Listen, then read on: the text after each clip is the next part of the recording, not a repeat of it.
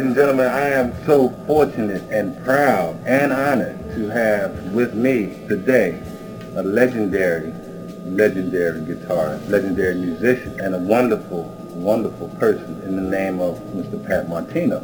Clayton, thank you so much. Such a pleasure. Oh, the pleasure is all mine. I've been, I've been, um, I've been dying to get this. Uh, I hate to say interviews because they always turn more into a conversation. Sure. So I, I've been waiting for this conversation for a long time. First, I want to ask you, you're from South Philadelphia. Originally from South Philly, yeah? Yeah, originally. Um, who makes the best cheesesteaks, Pat or?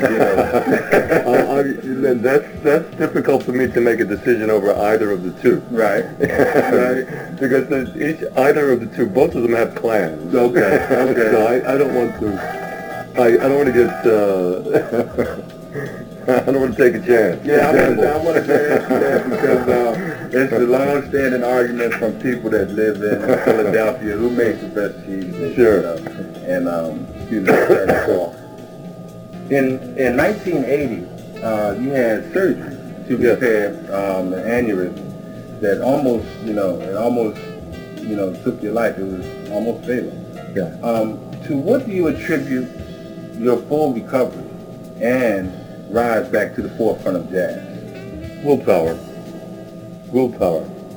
A number of things, but I think uh, primarily willpower, um, which I think is innate, subliminal.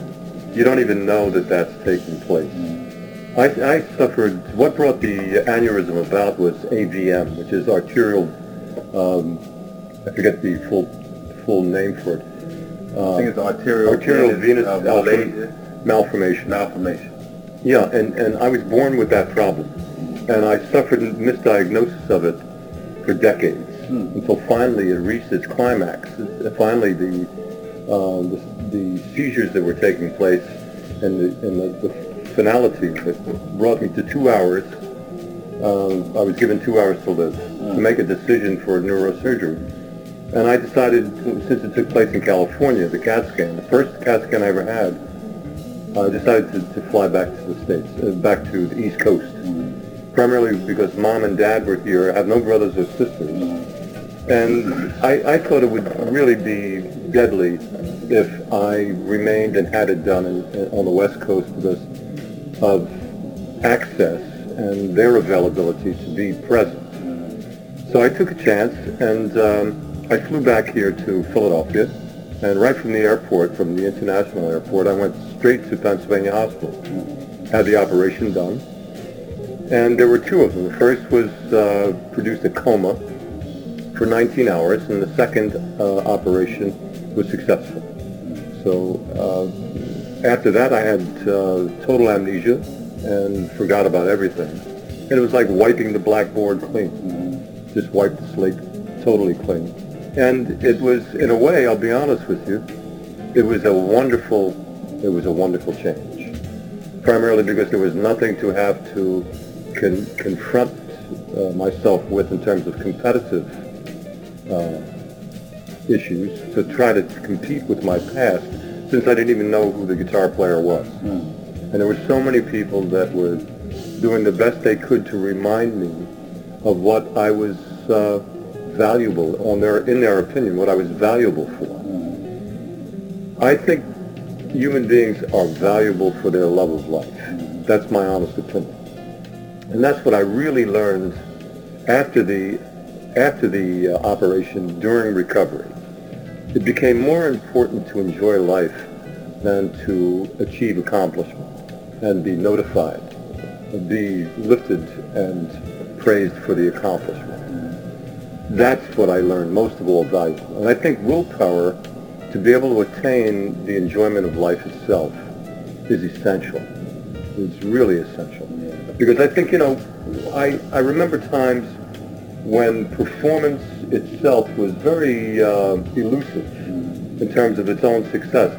I remember times when um, I would be performing, and this is after the operations, after the um, after restarting professional performance again. I remember performances when I thought the performance was great, and someone at the at the bar in in the uh, there was used to be a club in New York City called the Bottom Line.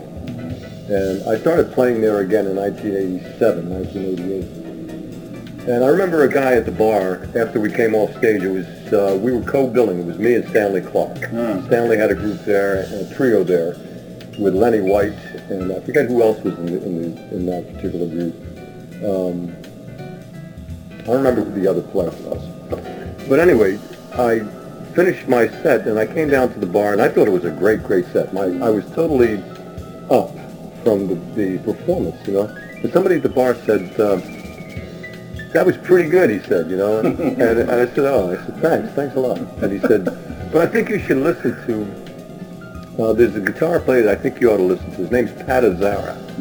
And he recorded some albums with Willis Jackson way back then. Of course, that is my legal name, Pat Azzara. Right. And I was I did those records with Willis and Jack McDuff, Right. a lot of players in the '60s. You know. but I didn't say a word to it. There were other times when I thought it was lame. My I thought my my ability was insufficient. It, I wasn't pleased. I wasn't fulfilled. And I would come down off the set, off the off the stage, and someone would say, would be completely flabbergasted about the whole thing and say, wow, man, that was just incredible, incredible, incredible. So due to experience of that nature, I decided no longer to fall prey to the elusive nature of success in any of the things that I I wanted to attain. And I saw it as an illusion. And it came down to the enjoyment of the moment and not to uh, expect anything of it other than what it is. And that to me was much more important. So, so, um, not, not needing validation for life. Exactly. Um, you know, it's, I mean, it's a blessing. So, did, did you, since you felt that way about the second performance that you had spoke on, did you, did you feel like there was a difference because of what you had gone through, or was it just like this was a bad night in your eyes as far as your performance goes? Closer to this is a bad night in my eyes. But even more than that, closer to this was a uh, an odd moment. Not even a bad night. One of the, the main things that I think really essentially defined a difference in my life after the experience of the operations and recovery was the reduction of complexity to simplicity. It became so important to focus myself on the moment, from moment to moment. You know how how uh, Roland Kirk, Rahsaan, uh, wrote the composition moment to moment, Yeah, and that's what he was talking about. Yeah. That's what he was saying. And I think Trane was saying the same thing when when he uh, titled "A Love Supreme." It comes to the moment and the simplicity of now. How enjoyable life can be when you begin to focus on what is, since the past evaporates and it doesn't really exist, and, Right. and the future hasn't come yet, so why worry about it? right. And just deal with now and and, uh, and simplistically do the best you can under any circumstances. When it comes to any kind of critique coming from other individuals, uh, professional or otherwise, um, that really has nothing to do with what was done and what you felt in the ecstasy of doing it from the bottom of your heart and soul. So you're, you're, you know, you feel as though you've become more, uh, more spiritual you know. I don't know whether it's, I can say I've become more spiritual.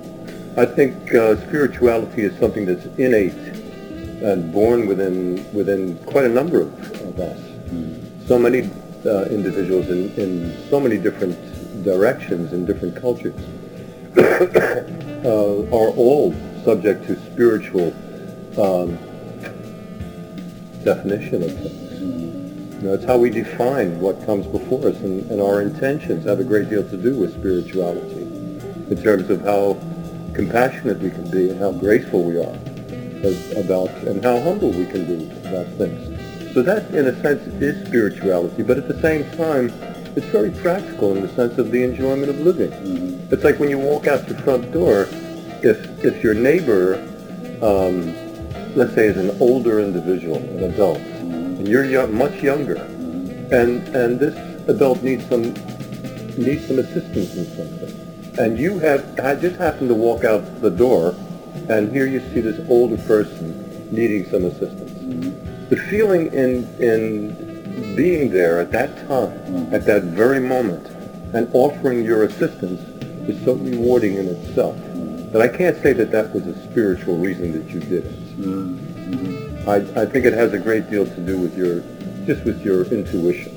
Right, and and you know because I, I find myself because I, I work in the healthcare, so um, I work with a lot of I, like to say our more established citizens, Mhm. and um, it's it's almost a reflex for me. It's not even a thought. I mean, Sure. when if, if somebody needs some help, and and I do that in my everyday life.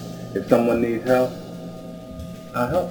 Sure. you know, and, you know, further on down the line, I feel, you know, as far as, you know, uh, my spirituality goes, it'll be rewarded later. But I don't look for anything now. I mean, Sure. you know, come on. I mean, this is something, this is why I'm on earth, Sure. is to do things like that. So that's, that's how I feel. So Well, I, I think you enjoy. I think you enjoy it. I know I do. yeah, And and that comes down to a personal, uh, you know, intuition on your own behalf, and you're based upon your own intentions Mhm. about how to enjoy living. You know, and it comes down to that. And and the access to such things of this nature do not require the, attainment of, let's say, capitalistic wealth. So I mean, there, there's a freedom that comes from this that is extremely rewarding. Mhm. And at the same time, uh, you remain to be free in terms of many things in life at, at a very high level of, of precision. Mhm. That's so important. I think jazz has really helped me with that, primarily because I've redefined a lot of things on the basis of jazz, what I've learned from jazz. Mhm. And the word itself, uh, it's been quite some time since that it, it has transcended an idiomatic type of music. Mhm. It's no longer music anymore. Jazz is, to me is closer a definition for spontaneity, imagination. Mhm. These are things that are closer to the meaning of what jazz represents Mhm. than a type of music that can be heard on a specific radio station. Mhm.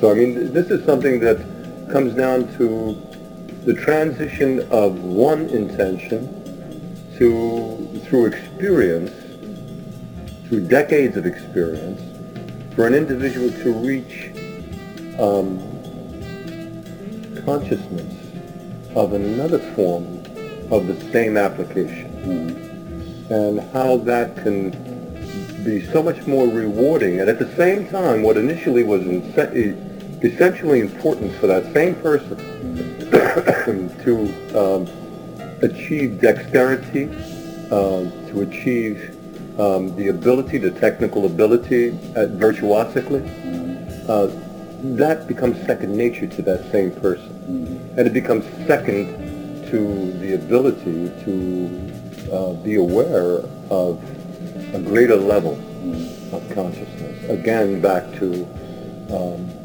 training, a love supreme. Mhm.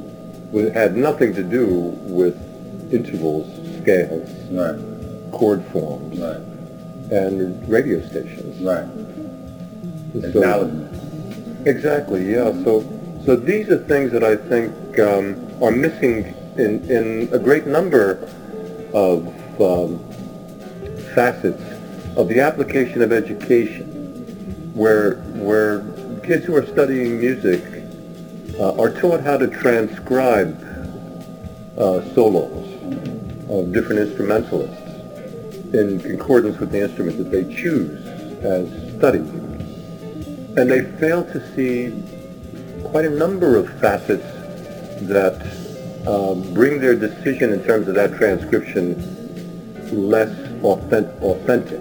They lose authenticity due to the fact, for instance, take for instance Paul Chambers, Mhm. since I brought up Trane. Yeah.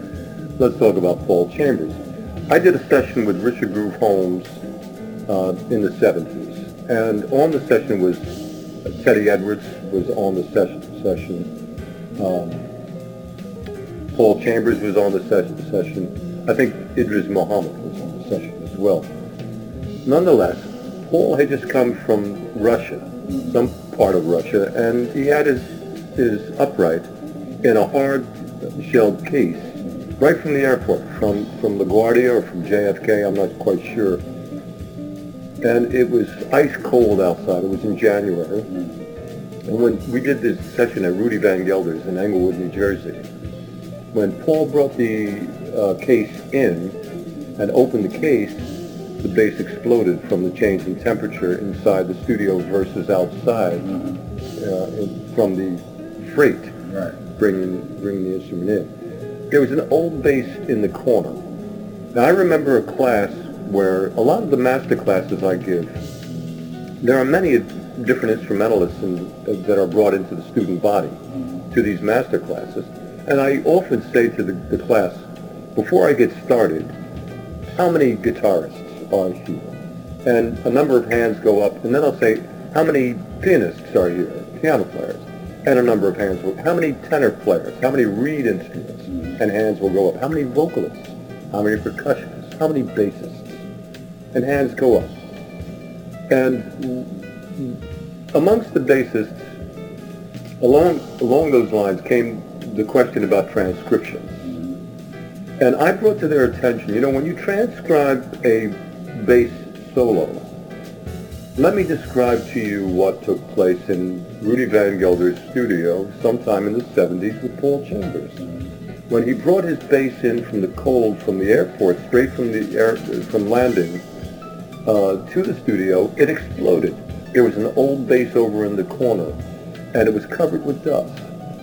They wiped it down, and that's what Paul used on that session. Now you're going to transcribe his solo, and suddenly you're under the impression that his solo has nothing to do with what he want, other than what he wanted to do, mm-hmm. playing-wise. Mm-hmm. You were totally unaware of how difficult it was to master that strange instrument, mm-hmm. How difficult it was to keep its intonation, mm-hmm. how difficult it was for him to remain to be Paul Chambers. And your interest was only on the notes, and you thought that you knew why he chose those tones. Wow. But you didn't know why he chose those tones. He was psychologically confronted with a crisis. The show must go on, as the old say, mm-hmm. under conditions like that.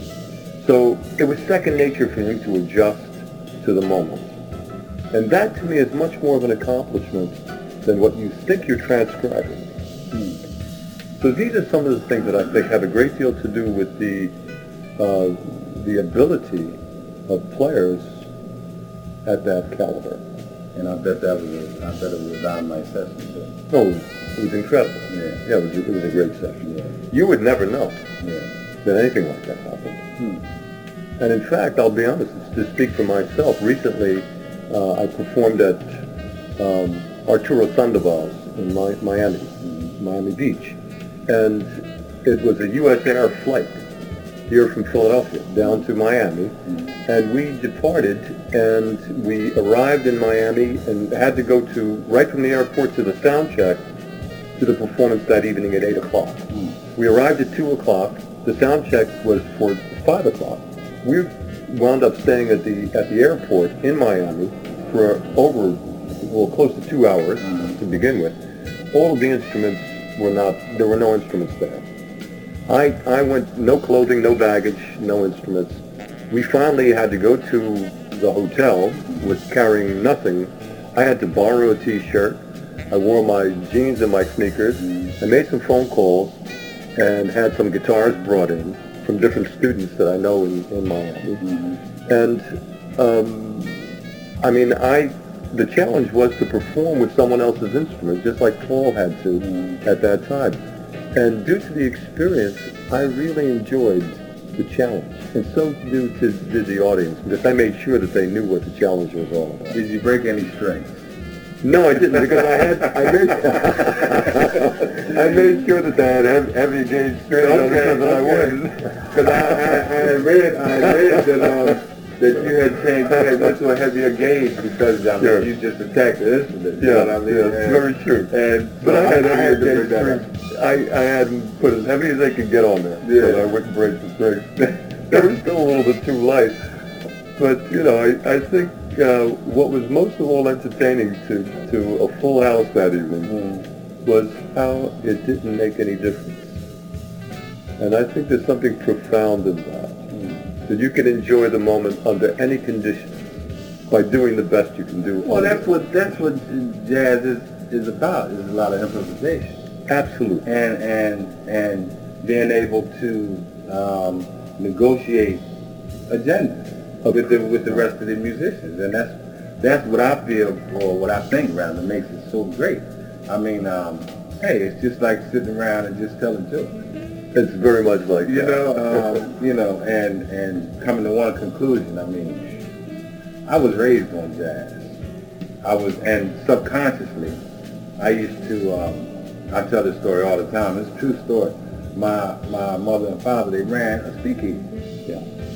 And you know the stereo and everything was upstairs, and they did their entertaining downstairs. You know, they had the the pool table converted into a fat table. You know what I mean? And they had a nice big bar, and That's my great. mom could burn. You know what I mean? So they had plenty of food. And I was the record guy. Yeah. You know, you remember how the records used to fall one at Oh, a time? sure, course. And they would say, Clayton, put on a stack of records. And the records that I would put on, Kenny Burrell, Pat Martino, uh, Erroll Garner, Oh. you know, uh, you know, just everybody from that era. Sure. And even Freddie McCoy, Oh, you know, sure. peas and rice, you know. And subconsciously, and I was a little guy, you know, and it just stuck with me, you know. And a lot of people ask me, you know, especially when I was in my 20s, when I was listening to jazz, they say, um, were you born again or something? Because you listening to all this old stuff with jazz and you supposed to be listening to this. You know, that's where my love of, you know, of jazz came from. And um, I definitely thank my parents for it because um, it's, everything else comes from that. Sure.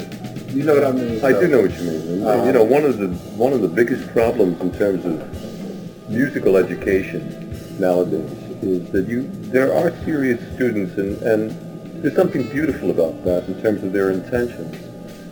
Um, but there's there's something that at the same time is very difficult to reorganize for their sake.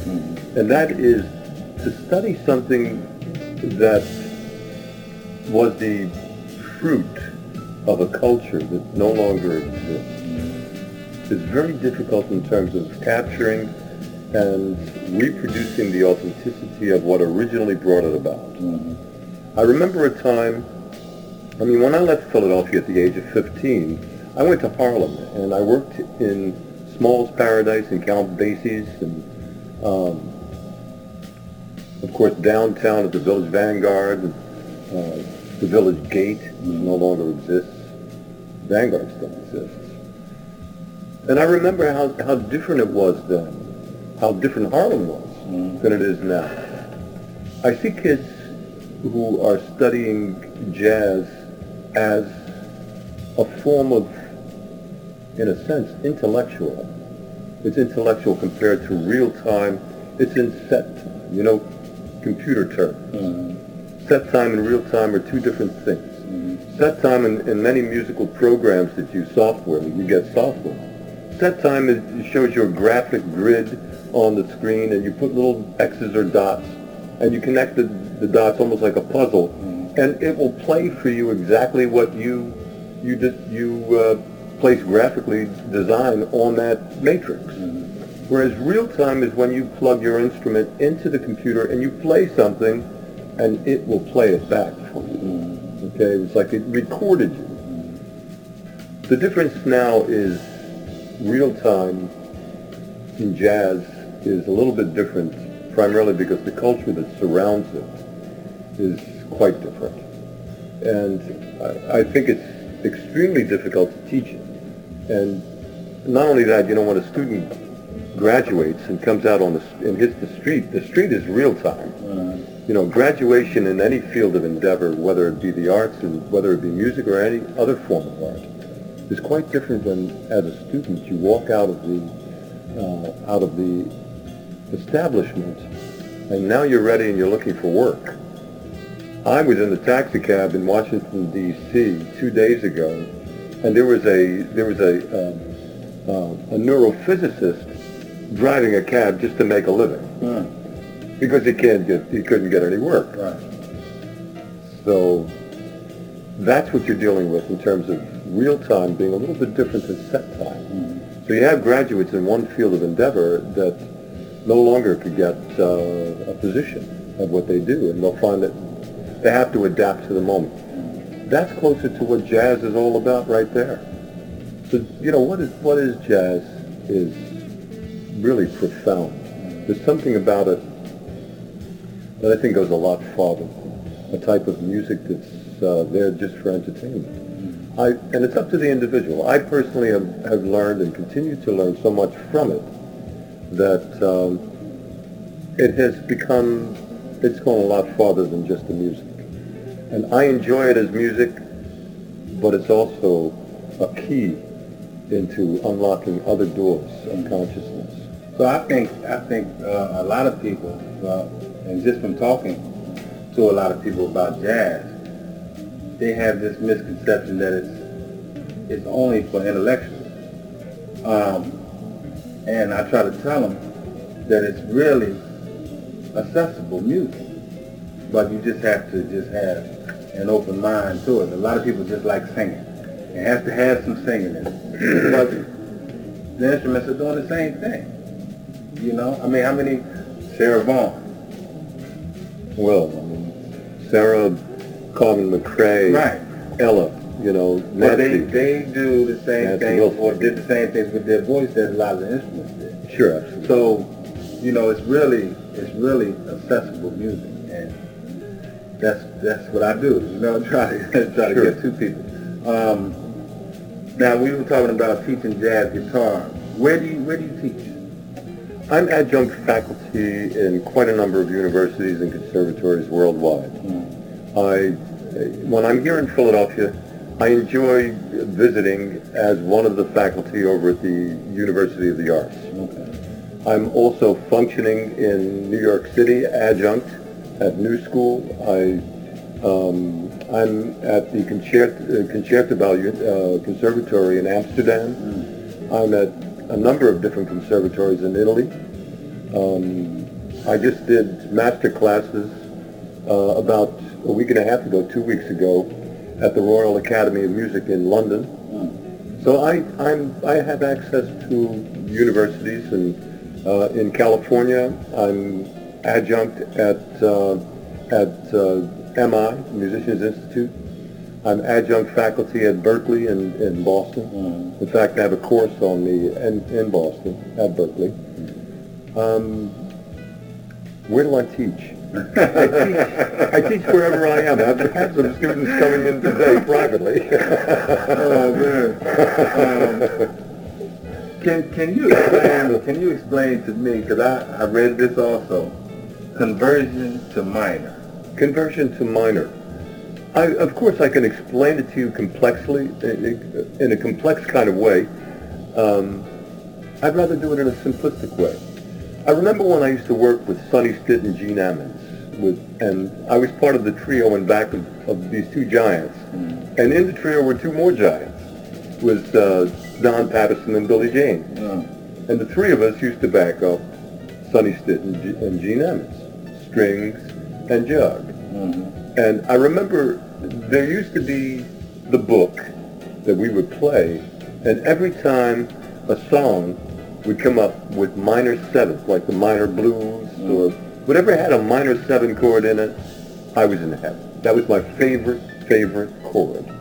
Whenever a major seventh came up, similar to giant steps, mm-hmm. nothing but major seventh forms. And of course, there were dominant sevenths too, in a two-five relationship, mm-hmm. so on and so forth. At that time, those chords were the enemy, the opposites. Mm-hmm. You know, day and night, good and bad, up and down, man and woman, yin and yang, over and under, uh, birth and death, major and minor. I liked minor, not major. Through all the years of experience, it's over 50 years now, I've profoundly gained access to finding a way of translating all things into what I'm good at, and that's the minor chord. So that's the transformation into minor. I see, if I see a major seven chord like I used to see before as the enemy and I would run away from it, I didn't want to know that, and that would be the most uncomfortable moment improvisationally of the evening. Now I see it for what it is. I see its relative minor, accessible, because it's there for me. It pleases me, and it gives that gives me exactly what I'm meant to do and what I'm good at. I found the one thing that I'm good at in all things. All is one and one is all. So that's what transition or the, the transformation, the minor transformation is all about. Taking advantage of my blessings and and being prolific about it. And I think anyone, you know, everyone has is blessed with a certain thing that they're good at doing. One of the most difficult things is how is how education itself programs us into different fields of endeavor. And we study those things as opposed to ourselves, and we forget how when we were so into the way we are and what we love to play with, we would be playing with our toys in our favorite kind of way. And then suddenly an adult would come over to us and say, stop playing and do your homework. I went back to play mm-hmm. The way I always enjoyed play, as opposed to being so concerned with my homework. I found that the greatest thing is to be happy about what you're doing. And if you can find that in other things, in everything you do, you'll be successful to the max. Um, what other types of music do you listen to? Gee, I, I listen to many different types of music. Um, gosh, I listen to I listen to 20th century classical music. I listen to um, I listen to rhythm and blues. I listen to um, pop. I listen to world music, uh, Indian ragas. I listen to gee, I, I listen to a lot of country and western music. I, I listen to um, there's times I listen to hip hop. There's uh, I listen to a lot of different kinds of music. You know, I listen to what is taking place where I am because that's what I'm meant to be part of. Otherwise, I wouldn't be there. Right. If I walk out of my house and, I, and I'm taking some dry cleaning down the street to to Lynn's Cleaners, a couple of blocks away, mm-hmm. and a car is going by, and there's some really loud hip hop in that car, that's an important moment in life for me because it is my life and it's part of my life. Mm-hmm. So I want to know more about it. I want to react to it. I want to feel myself in, with it. I don't want to be disturbed or distracted from something that has nothing to do with it, primarily because that isn't realistic. I want to know more about the moment. Wow. Um, in your opinion, why is it why is it so important to keep jazz alive? Because, it, yeah. because it is alive. It is alive. And it's, it's not a matter of it being alive, it's a matter of it being isolated, culturally isolated at times, compared to, the, to how uh, flourishing it was at different times in terms of a, communica- a, a communicative device socially. At one point in the, up until I would say the late 60s, going into the early 70s, jazz was, was extremely functional socially, much more functional than it is today. That's when we had, when we had Peps, and when we had the Showboat, you know, and we had other, we had other rooms here in Philadelphia at that time. It's where I met, it's where I met what, I, that's where I met the Montgomery Brothers. In, uh, in Peps. That's where I, where I met, uh, Rahsaan. That's where I met Roland Kirk in Peps. I've worked Peps with Lloyd Price's big band. Hmm. And that was with Slide Hampton, with Onzy Matthews, with Curtis Fuller, with Jimmy Heath. Hmm. Uh, I met a lot of people in, in Peps and, and the Showboat as well. It's where I used to go listen to Trane. Hmm. And, you know, and Miles, and Blakey, Art Blakey and Horace Silver. I mean, these were, these were different, that was a different bag, you know. You know, it's, it's, it's funny because you just you just took one of my questions right out of the box. You took them because uh, my parents they used to often tell me about the different jazz clubs like Showboat, like Mhm. Pepsi, and even in Jersey, Latin Casino. Well, also Uh, the 500 Club Yeah, in uh, Jersey too, sure. But what? I guess you partially answered it, but what?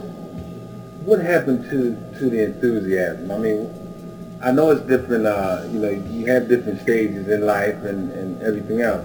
But what? Why did it lose its?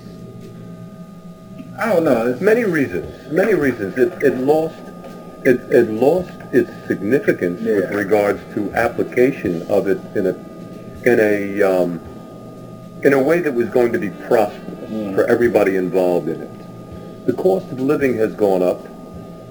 Um, the cost of performance for performers has gone up due to the cost of living in general, the economy. Therefore, players, uh, just to survive on a consistent basis, you no longer have the Chitlin circuit like there used to be. right. Now, now, if you want to be constantly performing, it's global.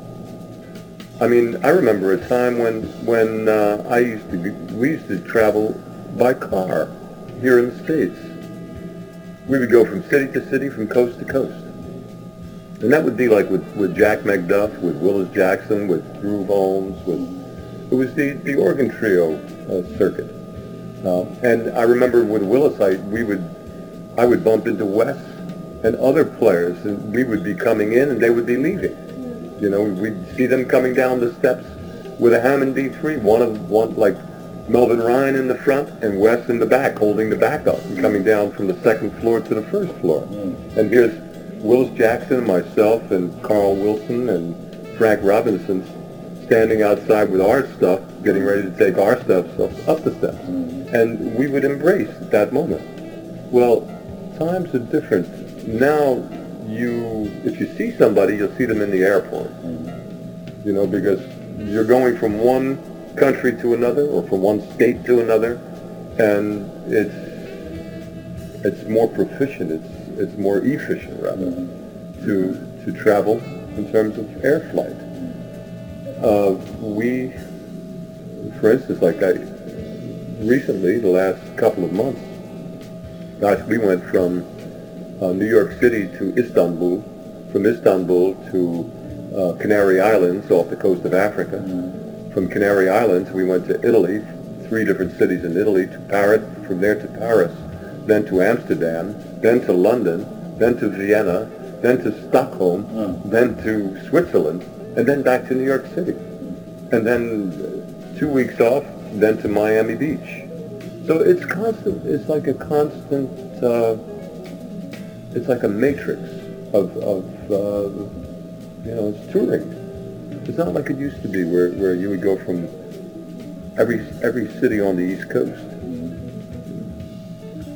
So, so I guess the over in Asia, um, Europe, it's jazz itself is, is better received, or I don't know whether, whether, whether you could say better received. It's different. There shall never be, you know the old, so there'll, there'll never be another you. This time it's spelled H-U-E. There'll never be another you. And, and the hue that I'm referring to of the most significant value was the culture that it, it stemmed from.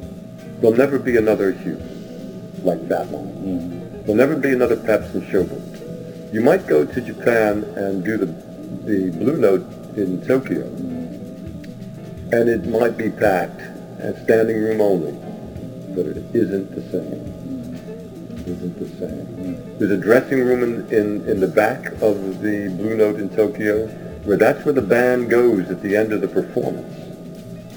It's part of their culture, and you have to to participate in that way. Me and my wife walked into uh, the Blue Note, the old Blue Note in Tokyo.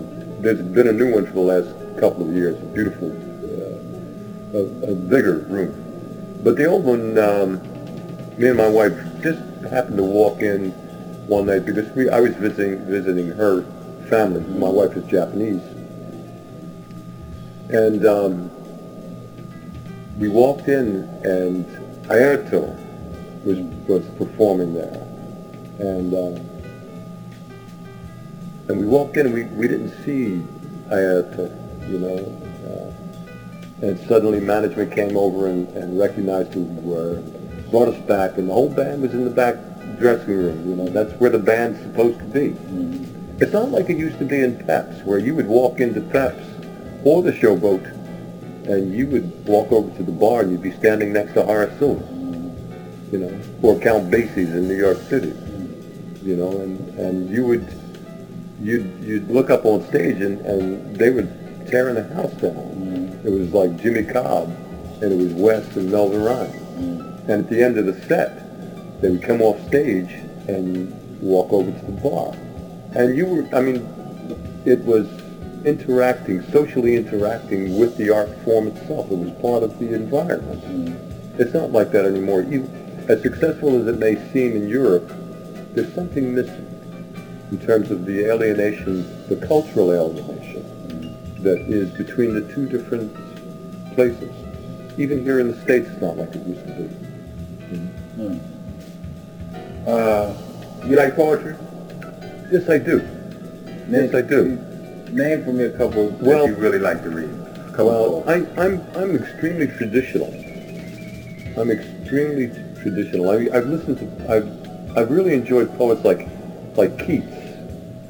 Uh, I've enjoyed Keats. I've enjoyed um, Edgar Allan Poe. I've, I've enjoyed um, Kahlil Gibran. Mm. I've enjoyed traditional poets. Mm. I mean, I had a professor from uh, Argentina, mm-hmm. a young lady, said, look, I want to make your show part of my class and add it to my website, you know, so I was, I was, like really flattered. But, oh, that's excellent. And, um, and she said, I want my students to understand jazz and poetry and the importance of it. So, um, oh man, I have to, I have to really, uh, send you some MP3s and some of the programs I've done so you can hear. I would love you know, exactly I would how, really love that. how I do it. It's, I have a lot of fun with it, yeah. you know, and I'm really like passionate about it. So um, it's easy. That's why it's such a pleasure for me to be invited to participate in this. It's an honor. Um, but it really is. How often do you practice on your instrument? I practice on the guitar just about as much as I practice on my automobile my automobile is has been absorbed in terms of its functional demand, mm-hmm. how it functions. The same with the guitar. The guitar functions very much like my automobile. I use it to um, to arrive at a point, a destination that is considered in terms of my intention. Mm-hmm. Sometimes I use it for social reasons. Sometimes I use it for more aesthetic reasons. Mm-hmm. But at all times, I understand it as as freely and as comfortably as I, I do any other utility in my home. It's a, it functions for me, mm-hmm. you know. I don't practice it like a like a student trying to learn something about it. I always enjoy it, and there's times I'll take a scenic route with it, mm-hmm. you know. But there's other times when I don't have the time. I have deadlines, and it's got to be an industrial route. Mm-hmm as uncomfortable as that can be. So I, that's an interesting question. How long do you practice? Sometimes, you know, um, I'll get that question from students in, at, at a class, mm-hmm. and I'll ask them, how, how long did it take you to uh, learn how to drive? How many of you drive? And then raise your hands. How long did it take you? How long did it take you to learn how to use the car? And uh, how long did it take? Do you practice the steering column? do you practice the the shift? Do you practice do you practice the audio system in it? Mm-hmm. It changes every six months. The last six months ago, whatever you had then was obsolete compared to what's coming out now. Right. And how long does it take you to adjust and adapt to the use and the benefit of upgrading your understanding of this vehicle? Hmm. Well, the same thing with, the, with any vehicle. And the guitar I see as a vehicle, hmm. just like any. And I think that should be second nature to the driver, hmm. to the artist, that's going to use that vehicle for whatever reasons he or she intends to use it for. I hope you enjoyed this conversation with the legendary musician, composer, guitarist, Mr. Pat Martino.